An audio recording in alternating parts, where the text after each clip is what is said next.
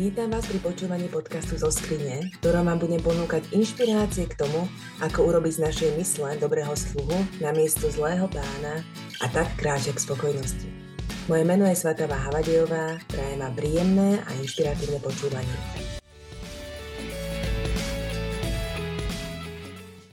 Dnes vám chcem priblížiť základné informácie o tom, ako funguje detský mozog. Ďalších podcastoch sa budem na to odvolávať, doplňať informácie a dávať príklady, ako je možné teoretické vedomosti preniesť do praxe. Existuje veľa kníh, ktorých je dopodrobne rozpísané, ako funguje mozog. Ja vám teraz vypichnem to, čo považujem za najdôležitejšie. Základná informácia je, že detský mozog sa vyvíja postupne po narodení.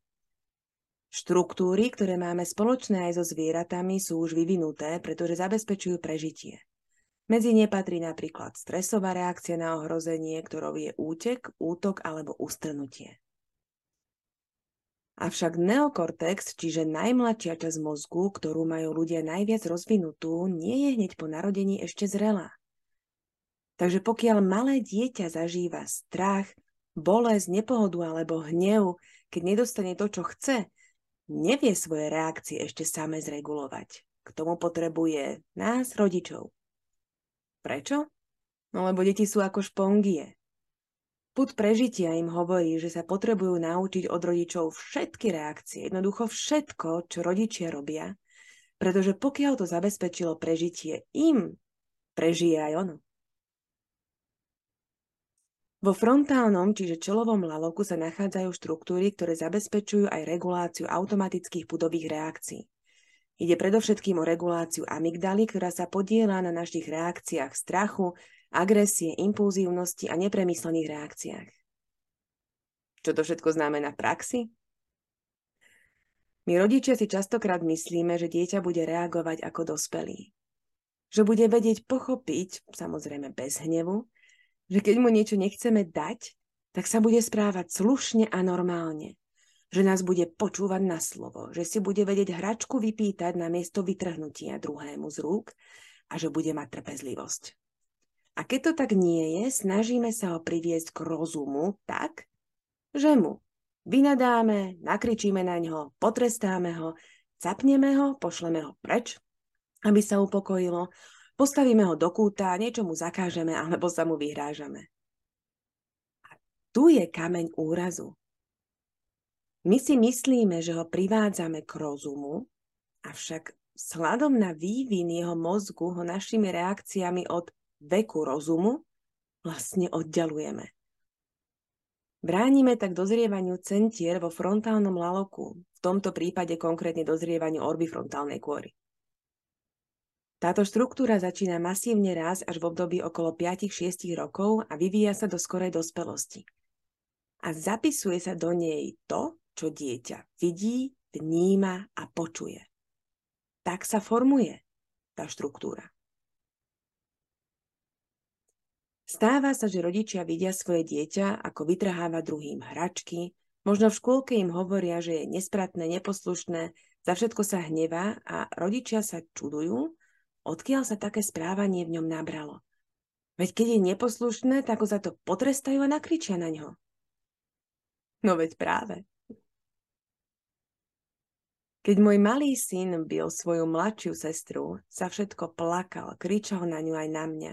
Neposlúchal ma. Nerozumela som tomu. Veď ja sa k nemu tak nesprávam, veď ja ho nebijem. Potom som si však uvedomila, že keď dcera siahla na jeho hračku a on ju udrel, vletela som k nemu ako fúria, nakričala som na ňo a hračku som mu vytrhla. Keď videl, akým spôsobom zvládam, respektíve nezvládam, pre mňa náročné situácie, vrilo sa mu to do mozgu. Následne, keď on zažíval preňho ťažkú situáciu, správal sa presne tak, ako to mal odpozorované. Čiže naučené. Nemohol to robiť inak. Nemal odkiaľ vedieť, že sa to dá aj inak. Nemal odkiaľ vedieť, že mu táto jeho reakcia neprospieva. Aj napriek tomu, že som vedela, že loptička je na mojej strane, bolo pre mňa veľmi náročné zastaviť sa. prvom kroku som si potrebovala uvedomiť, že nie on je zodpovedný za to, že ja sa nahnevám. Je to môj mozog, moje myšlienky, moje emócie. Len a len ja som zodpovedná za to, ako sa rozhodnem reagovať. Takže prvá zmena, namiesto ty si ma ale nahneval, som povedala, nahnevala som sa, lebo sa mi nepáčilo, že si to a to urobil. V druhom kroku som si položila otázku. Ako chcem, aby reagoval v náročných situáciách? Napríklad, keď mu mladšia sestra zoberie hračku. Chcem, aby reagoval pokojne, aby sa zastavil, aby si ju od nej vypýtal, aby jej napríklad navrhol výmenu za inú hračku, alebo aby trpezlivo počkal, kým sa dohrá ona. A mala som cieľ? Už som vedela, ako chcem, aby vyzerala moja reakcia. Vďaka terapeutke a coachingu som sa postupne naučila dostať svoje reakcie pod kontrolu a preprogramovala som mozog, aby sa naučil tie nové. Bolo to o neustálom uvedomovaní si svojich reakcií, myšlienok a emócií. Ani vy na to nemusíte byť sami. Aj vy sa môžete s koučom alebo terapeutom pozrieť na to, čo chcete zmeniť. A vlastne môžete začať už teraz.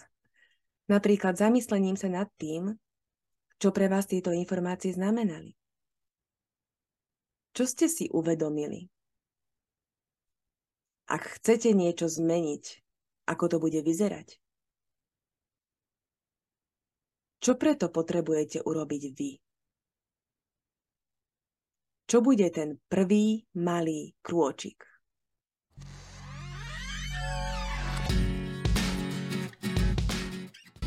Ďakujem, že ste počúvali podcast zo skrine. Teším sa na vás opäť o týždeň. Aby vás podcastová aplikácia mohla upozorniť na ďalšiu epizódu, nastavte si odber tohto podcastu a môžete mu tam rovno dať aj 5 hviezdičiek, aby sa dostal viac ľuďom. Nájdete ho na Spotify, Google Podcastoch a Apple Podcastoch. Zo skrine môžete sledovať aj na YouTube a sprievodcovi rodičovstvom na Facebooku a Instagrame, kde môžete napísať aj vaše dojmy. Prípade akýchkoľvek podnetov alebo typov na ďalšie témy neváhajte napísať aj na sprievodca rodičovstvom zamínať gmail.com. Moje meno je Svatava Havadiová a v podcaste prinášam rôzne témy, ktoré môžu byť pre vás inšpiráciou k tomu, ako žiť spokojnejší život tu a teraz.